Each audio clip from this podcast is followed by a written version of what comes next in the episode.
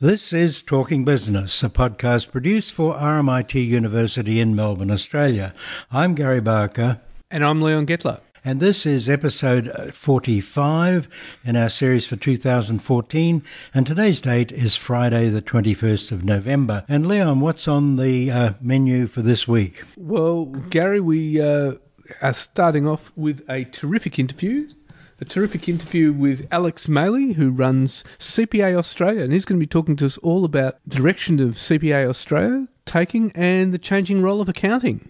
Absolutely. It's fascinating, really. I mean, the CPA has got a global profile. They're all over the world. And, you sort of look at the CPA sign you see around Australia, and you don't realise just how big and how important this organisation is. Yeah, absolutely. And then we got a terrific interview with Steve Kakoulis, and he gives his view about what the G20 actually does, which ain't much, and his assessment of Australia's contribution to the G20, which is even less. Yeah, I think the consumption of Moreton Bay bugs at the dinner would probably exceed the value of the deliberations. Absolutely. But anyway, let's start it off having a chat with Alex Malley. Alex Malley, tell us about the work of CPA Australia. What are you guys doing to drive the business forward? Thanks, Leon.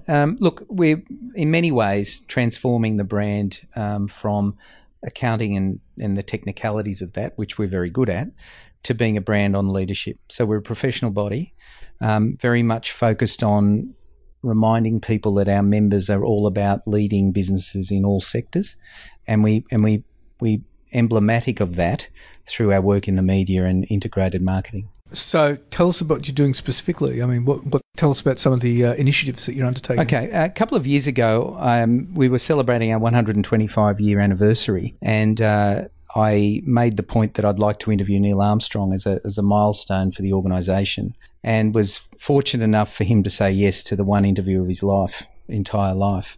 And we conducted that interview, and we've had over 1 billion on that interview in both viewing audience, social media, and so on. That's on YouTube, is it?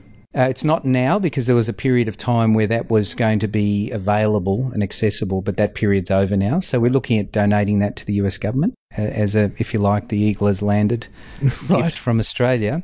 And from that, we were able to commission a program on Channel 9. So I've just finished Series 3, 24 weeks, Conversations in Leadership with people from all sectors, whether it's Michael Parkinson from the media sector, Geoffrey Archer from writing, right through to all the business leaders that we all talk about, just to engage people back into leadership conversation. So it's very much about getting the brand out in all the sectors and showing that we're a very different group than perhaps people have perceived. Does that mean then that the role of the accountant, the public accountant, has changed dramatically? I think the role of all professionals is morphing, given the circumstances of media, integrated communication, and so on. So in many ways, the profession's moved with the times, but it's never publicly shown that it has. And so we feel that as a professional body, it's important that we show that change through real-life conversation that happens every day with our members, and our members are in all sectors. So whether it's public accounting, commerce, not-for-profits, the arts, all the sectors of the world, I'm happy to say, are pervaded by our members. Right. So, I mean, how many members does CPA Australia have? Currently, we're over 150,000. And so as an organisation in the professional finance space, we're the largest in Australia, and by turnover, third largest globally as an organisation. So we've got a very strong reach. We have offices in 19 parts of the world. So we've got 19 offices globally. We've this year giving out 60-year membership certificates for members in Hong Kong, Singapore and Malaysia. We're a much bigger and broader and global business than people often know. Fundamental issue with accountants, though, too, is the profession is very much under siege at the moment from technology. For example, outfits like Xero, MYB, and the revenues that accountants are making from your bread and butter processing of accounts has been pretty flat. Well, not from our recording. I mean, what it comes down to is that professions, as they mature, move upwards in their roles, and fundamentally accounting's about professional judgments and resource strategy, strategic resource advice, and so on.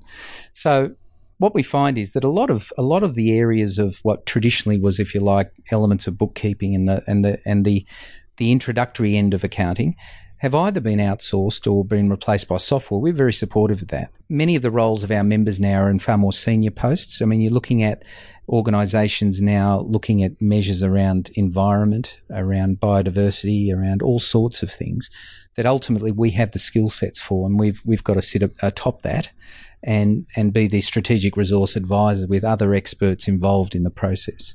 Doesn't that require accountants to acquire a whole new set of skills? Well, the set of skills they've got are actually relevant almost generationally, because they're around measurement, they're around reporting, they're around assurance. The nature, however, of resources under your management in a company these days has broadened. So in what I call the halcyon years, when it was just fixed assets, all you needed to worry about was, the classical tangible asset. But the majority of companies globally are now valued by their intangible assets. So it's the nature of our assurance, reporting and measurement that we need to refine slightly to ensure that we stay on top of that process. But it's the core skill of accountants. So whether it is around the issues of environment or whether it is around intangible resources, we have the skill set, but we have to maintain our leadership position. And that's part of the positive challenge that is the profession.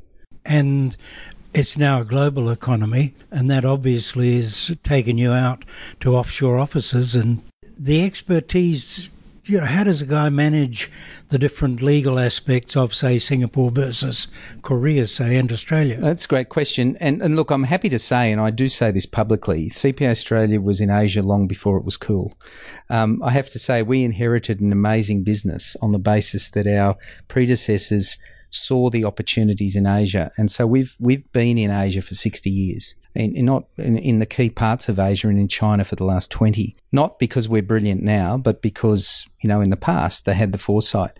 The interesting thing about that is, of course, the reason we set up businesses in Asia was the Colombo plan of the early years in Australia saw all these fantastic young people from Singapore, Malaysia and Hong Kong and so on coming here to study.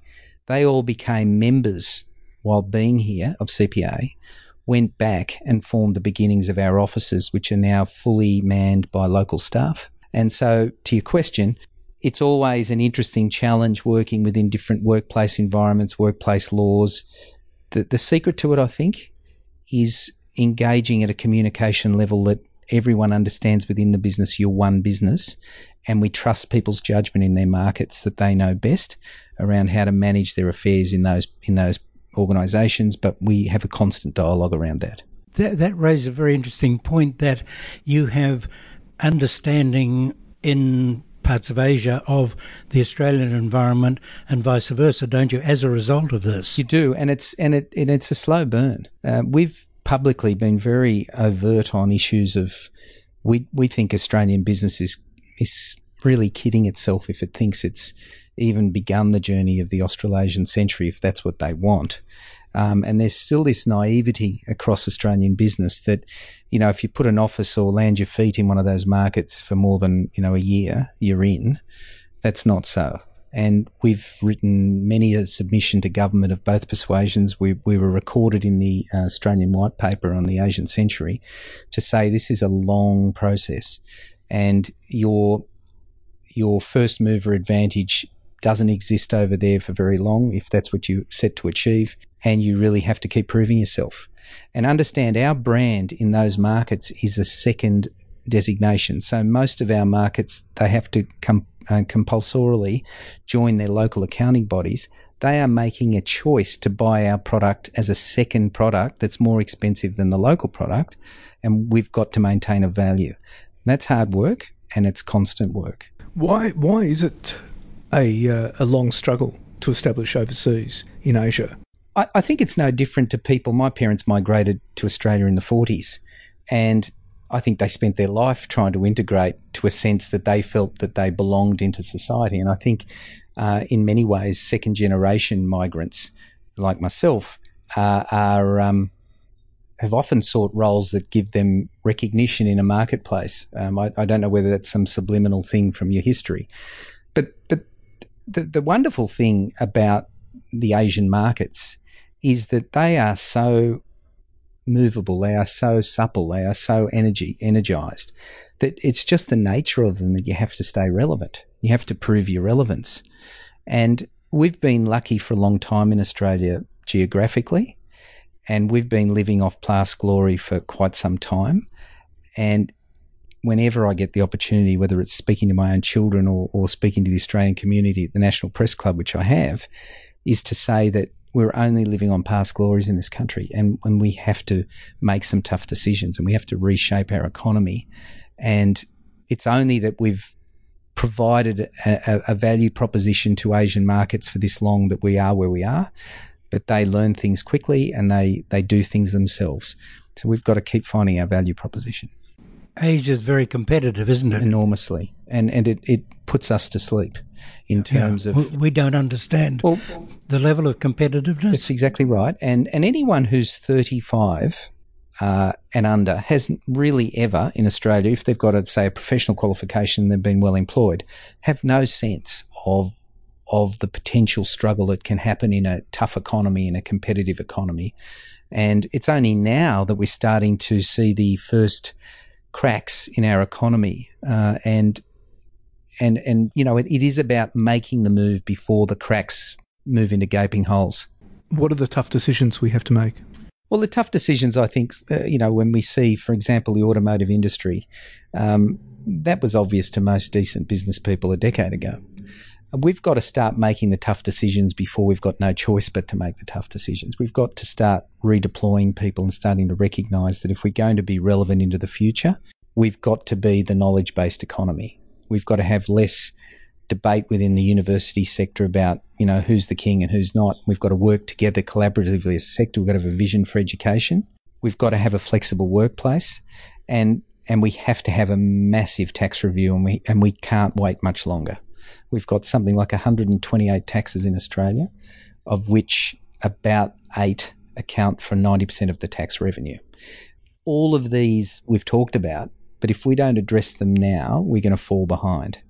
And that's going to be a lot harder to catch up than if we're proactive rather than reactive. We spend, I think, about $10 billion a year on research and about $100 million on commercialisation of the ideas that are producing. How do you see us getting a few more shillings back for the amount we're investing? Well, look, it's my view that many of our great inventors and idea makers end up with American accents. Now, as much as the US economy's broken and at times looks lifeless and like it may never get back on its knees, there is a core belief that a good entrepreneurial idea with some backing will still attract big money.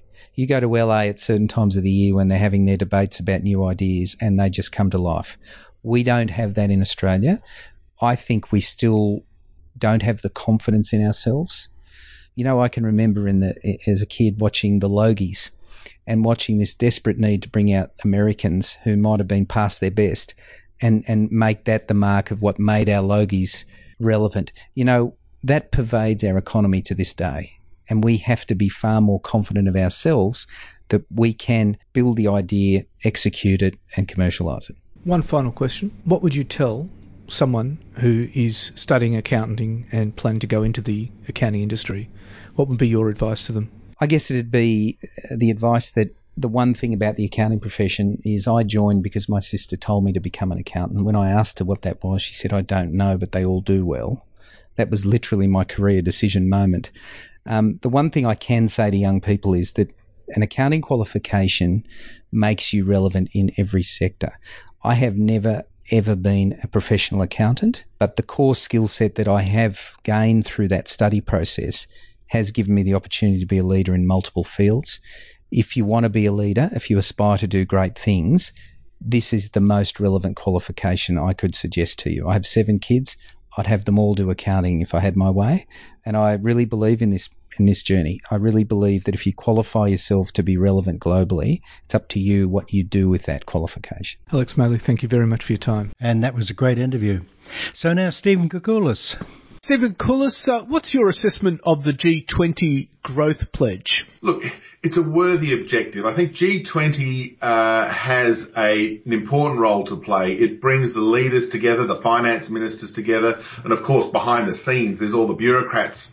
working hard to coordinate economic policy. So I think the concept's a very, very good one. I think if it can feed in towards lower trade barriers, managing the financial system, making sure that the tax treatment of big multinational firms is the same across all countries, then that's the good thing about the G20. And I think there's been some progress and changes, quite frankly, on those sort of fronts over the last 5 or 6 years since the G20's really got its oomph. Now, for the one that was held in Brisbane, look, the main thing to come out of that seems to be focusing on the 2% stronger growth over the course of the next 5 years from the world economy, with all the G20 members aiming to grow their economy faster. But frankly, it's a nice objective. We don't know the base from which that extra 2% is being added to.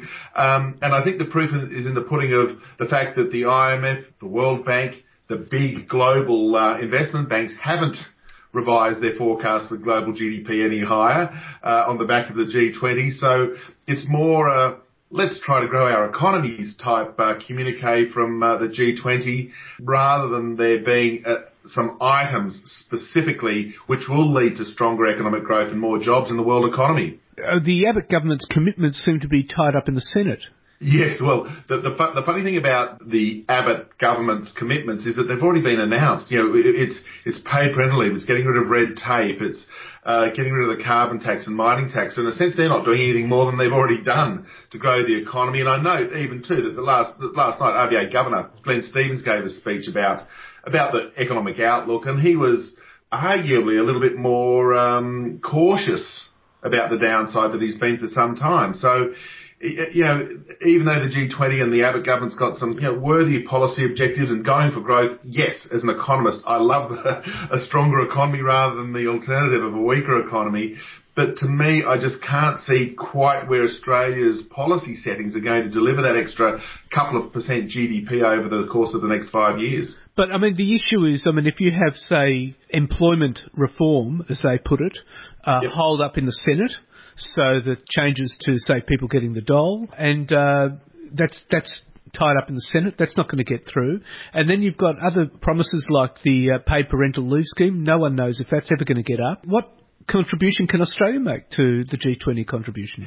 Yeah, well, not much. And this is the problem, I think, that Mr Hockey and Mr Abbott have confronted since they've been in power. I don't understand why they didn't anticipate that the Senate might be a difficult beast to tame and to get this, you know, often controversial legislation through. That I would have thought they'd have been having a lot more cups of tea with the minor parties in the Senate, just to make sure that they could negotiate issues. And as we saw in the previous government, where the hung parliament was in the House of Representatives, this time it's in the Senate, if you like. And one of the issues there is that it's about compromise, it's about negotiation. To get your agenda through, you've got to give a little bit back. And there's certainly been precious little of that coming from Mr Abbott at this stage. So what we've got is this roadblock, if you like, in the Senate of the government's policy agenda. So it's coming back to other parts of the economy to grow. And to be honest, when we look at what's happening to commodity prices, what's happening to the global economy, it's not as good as it was even 3 months ago. So I dare say that the downside risks to our economy are not only being constrained by the lack of fiscal policy reform in the Senate, but also from global conditions which are outside our control. Which would mean that Australia would make zero contribution to the G20 commitments. Well, next to nothing. That's right. It won't be a tangible change, and the infrastructure spending, these sorts of things, all worthy objectives. They are absolutely worthy objectives. However, when it comes to crunching the numbers on stronger growth, they're not going to change the bottom line because there are too many other moving parts in the economy. Now, of course, the G20 commitments come at a very unfortunate time for the markets. I mean, the markets aren't performing that well at the moment globally, and I don't see any sort of acknowledgement by business that that their commitment's going to lift their growth. Indeed, we've got this problematic circumstance right now where obviously the Fed's finished its quantitative easing, is now looking to maybe hike interest rates, but that's still a very big maybe. We saw, you know, quite radical things occurring in Japan with its additional stimulus a week or two ago, and of course we've now got the election coming up for Mr Abe, which Goodness knows what that's going to throw up in terms of policy changes, but the Japanese economy has just been confirmed to have 2 consecutive quarters of negative GDP, which means recession. Yeah, so that's bad news for the world economy. And China's still slowing. They've got house prices falling, you know, quite sharply now, and that's really eroding confidence in their financial sector, their banking sector, and it's a big threat for the global economy and for Australia. And it's one reason why I think iron ore prices are in freefall. So what impact will the G20 meeting have on the global economy? I'm afraid to say not much. I think it's going to be doing what it would have done anyway. And the issues for the G20 would have been, I think, better framed more around tax compliance issues, more around freer trade. While Australia is negotiating its free trade agreements, and that's fine, that's excellent, we need to have a more liberal trade policy. We need to make sure that the big companies are paying their fair share of tax, because of course if the governments get more tax, they've got money to do stuff with. They can either redistribute it through lower taxes to individuals, or they can spend it elsewhere in the economy. So more tax revenue does, from the big companies, arguably does allow the governments to be a lot more flexible. So I dare say that when the dust does finally settle over the next few months on the G20, we start looking into the hard policy decisions that are taken from around the world, it won't be much change at all. So what's your outlook for the global economy then over the next 12 months? The next 12 months, I'm getting a little bit more concerned, to be honest. As I said, the US is fine. I think the US has got some self-sustaining growth. The low energy prices are a net benefit to the US economy. So the fact we've got oil at these incredibly low levels, in terms of price is good for the US. It's going to be growing. But then you look at the other three big engines of the, world economy, the Eurozone. Dreadful news, even though the GDP numbers there weren't quite as bad, they're hardly strong. 0.2% for quarterly GDP is dreadful after a negative quarter to boot. So the Eurozone's got huge problems. They're not going to be recovering and picking up anytime soon. We mentioned Japan being problematic, back in recession and with very few signs of growth. The election's going to be, you know, potentially a spanner in the works for business confidence in Japan. And then China, which we touched on, the falling property prices, but they've also had a run of, you know, quite weak data in terms of retail sales, industrial production, and fixed asset investments. So if you look at the Chinese data for the last couple of months, it's also slowing. So I think the good news in the US is going to be countered by, you know, at best mediocre news elsewhere, if not something worse.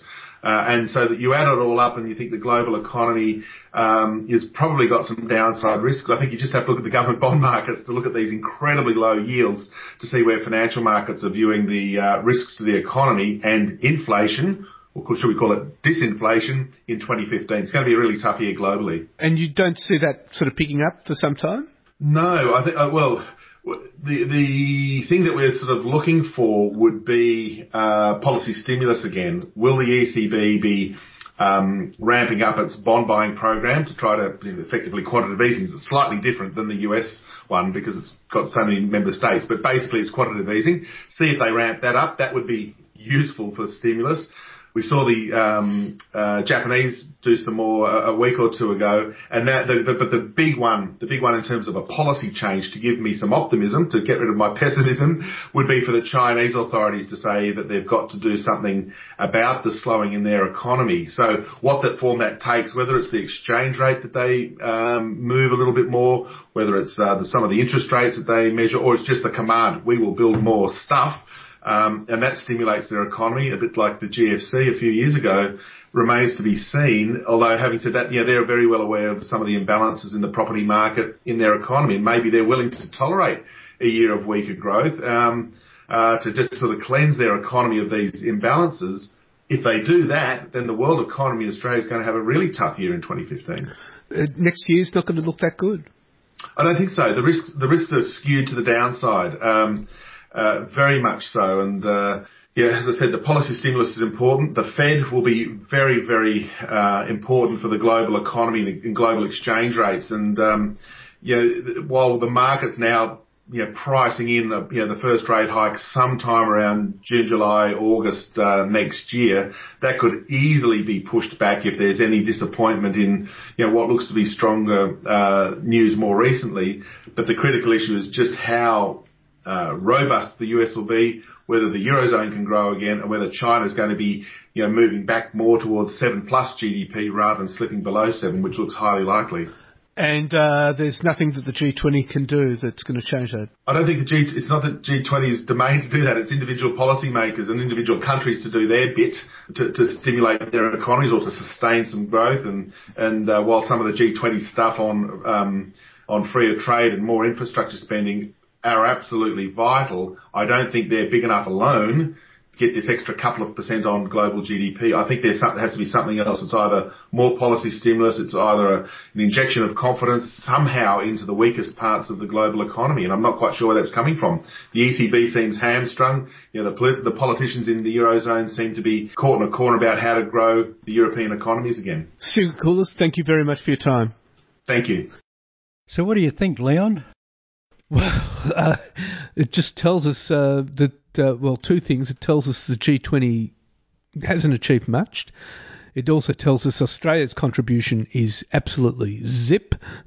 But it also tells us that 2015 is going to be a very, very tough year for the global economy.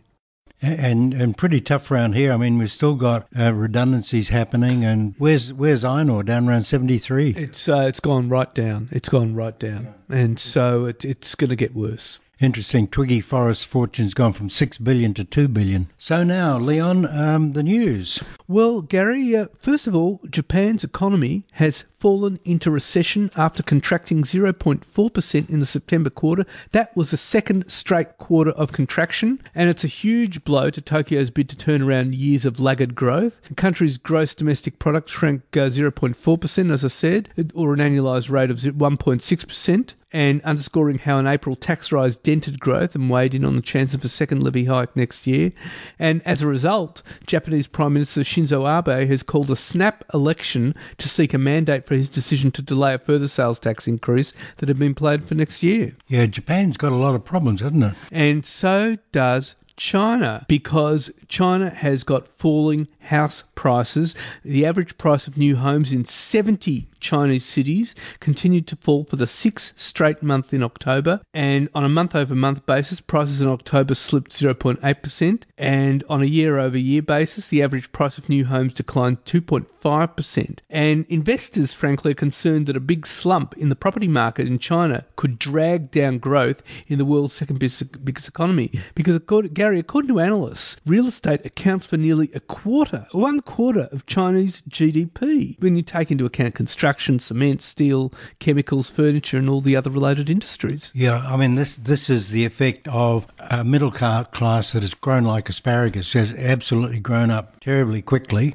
and they all want property. And as we discussed with Stephen Koukoulas, the G20 Leaders Summit in Brisbane concluded on Sunday with a pledge to collectively boost growth by 2.1% over the current trajectory by 2018, which would add $2 trillion US to global activity. And each G20 member provided a list of more than 800 policies and programs they plan to put in place to create millions of jobs. Now, Australia's pledges, as we discussed with Koukoulas, came largely from the 2014-15 budget, much of which is being blocked in the Senate. And that also comes this week as the government's financial changes to Labor's financial advice laws have been completely demolished following a Senate revolt which fragmented the Palmer United Party and further complicated the coalition's ability to pass legislation. It was a coup engineered by Labor Senator Sam Dastyari, Independent Senator Nick Xenophon, and the renegade Palmer United Party Senator Jackie Lambie and Australian Motoring Enthusiast Party Ricky Muir, and they broke ranks with Palmer.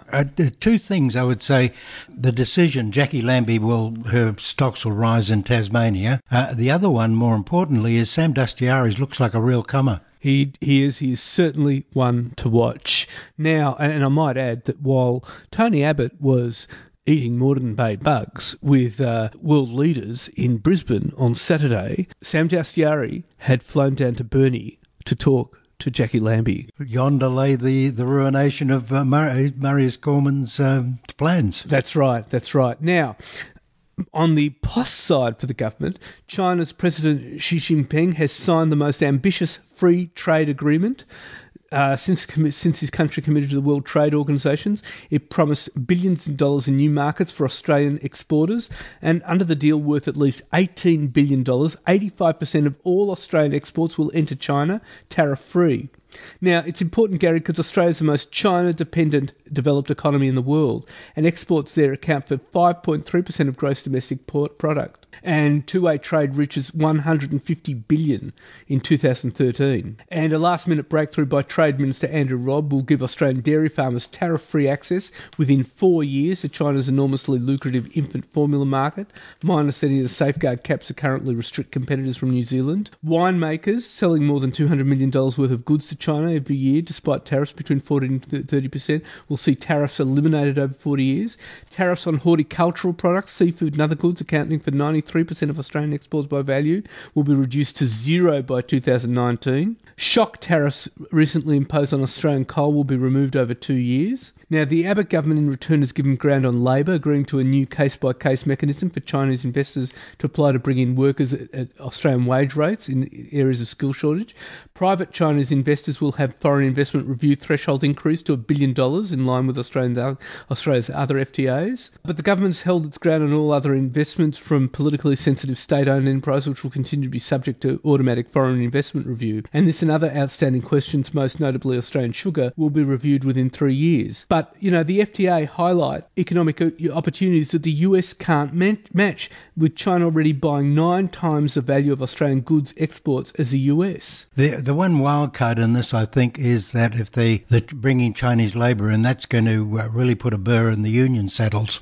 Well, yeah, but look, it's going to be huge, and of course, tourism and hospitality firms will be able to open hotels. Law firms will be able to service clients directly from special Shanghai Zone headquarters, and Australian universities will be able to market directly to Chinese students. And Australia's giant financial services companies, including ANZ and AIG, have received a booth with what appears to be preferential access not enjoyed by competitors in the US and Europe. And also, Tony Abbott plans to have an FTA with India in a year's time. And I might add, whilst trade with China is $150 billion, it's only $15 billion with India. So there's a lot of headroom left in the Indian deal. Well, there's a lot of upside. You have to wonder why China's been quite so generous, because this free trade agreement is way more generous than any they've written before. That's right. And then the big winners from the trade deals are agriculture, with all tariffs on dairy products phased out over 4 to 11 years, tariffs on wine removed over 4 years, tariffs on beef gone within 9 years, and resources sector with the removal of tariffs on all resources and energy products, including iron ore, gold, coking coal, removal of tariffs on non-coking coal over 2 years, and removal of tariffs on pharmaceuticals over 4 years. And big winners too are services, with Australian law firms able to establish commercial associations with Chinese law firms in the Shanghai Free Trade Zone. A further 77 institutions adding to an existing 105 Australian education providers that can take overseas students. And provision to renovate and operate whole Australian-owned restaurants and hotels in China, and also financial services with insurance companies getting access to China's third-party liability motor vehicle body. And the waiting period for Australian banks to engage in local currency, renminbi, come from 3 years to 1 year. Yeah, the motor insurance is going to be interesting. I've been in Chinese traffic. It's something else. You've got to have faith in them when you're in China. I pray a lot. That's right. Now, but interestingly enough, Gary, during the week, global property developer China's Greenland Holding Group says it's going to buy Australian beef, dairy and wine companies for export to mainland China, and it's negotiating to buy major Australian agriculture companies. Now, Greenland's part is a part state-owned entity, which last year had global revenues of more than $50 billion, and the listed Freedom Foods Group and its controlling shareholder, the Parrot Group, have struck a landmark deal with China's New Hope Group that will see tens of millions of dollars invested in Australian dairy farms. Now, at the same time, Reserve Bank of Australia Governor Glenn Stevens held a committee for economic development of Australia dinner that interest rates are likely to stay low for years until non-mining businesses have the courage to invest again. He says that there's little danger of the economy overheating that would to raise rates above the current 2.5% because mining investment and income growth is stalling. And household debt and unemployment is rising. I have to say that I find very little in the current government that's aimed at improving economic activity. No, absolutely. And listen, the latest stats show that consumers are getting gloomy about their household finances. A key confidence measure declined by 1.6% in the year week ending November 16. And the price of key Australian export iron ore has plunged below $75 a tonne for the first time since 2009. And at the last time I read it was trading at $72 a tonne. Iron ore has had 47% wiped off its value since 2015. That's huge. And the latest Westpac Melbourne Institute leading institute indicates a likely pace of economic activity 3 to 9 months into the future, showing us that economic growth will remain below trend in the first half of 2015. So it fits in with what Kakoulis was saying. Next year's going to be tough. And the final bit of news is that Pacific Brands is selling part of its brand collective business in 3 separate transactions that's going to net it $39 million to pay off debt. And the footwear and apparel categories of the brand collective business, which include Volley, Hush Puppies and Clark's brand, are going to be sold to Australian private equity firm Anchorage Capital Partners. The group's sport brands, Dunlop and Sludger, will be sold to IBML, which is a division of UK Sports Direct International, which already owns brands outside Australia and New Zealand. And finally, the sports assets related to Pacific's brand sport business, including the Everlast equipment, will be sold to Designworks, which is a division of ASX-listed company, the Pass Group. And the Pass Group's going to license Dunlop, Schlesinger and the Everlast brands from the IBNL. Good o, Leon. And that's the news for this week. That's right. And next week, we're going to have a terrific interview with Scott Schober in the US. He's the CEO of Berkeley Veritronics Systems. He's going to be talking to us all about cybercrime. Very interesting it is too.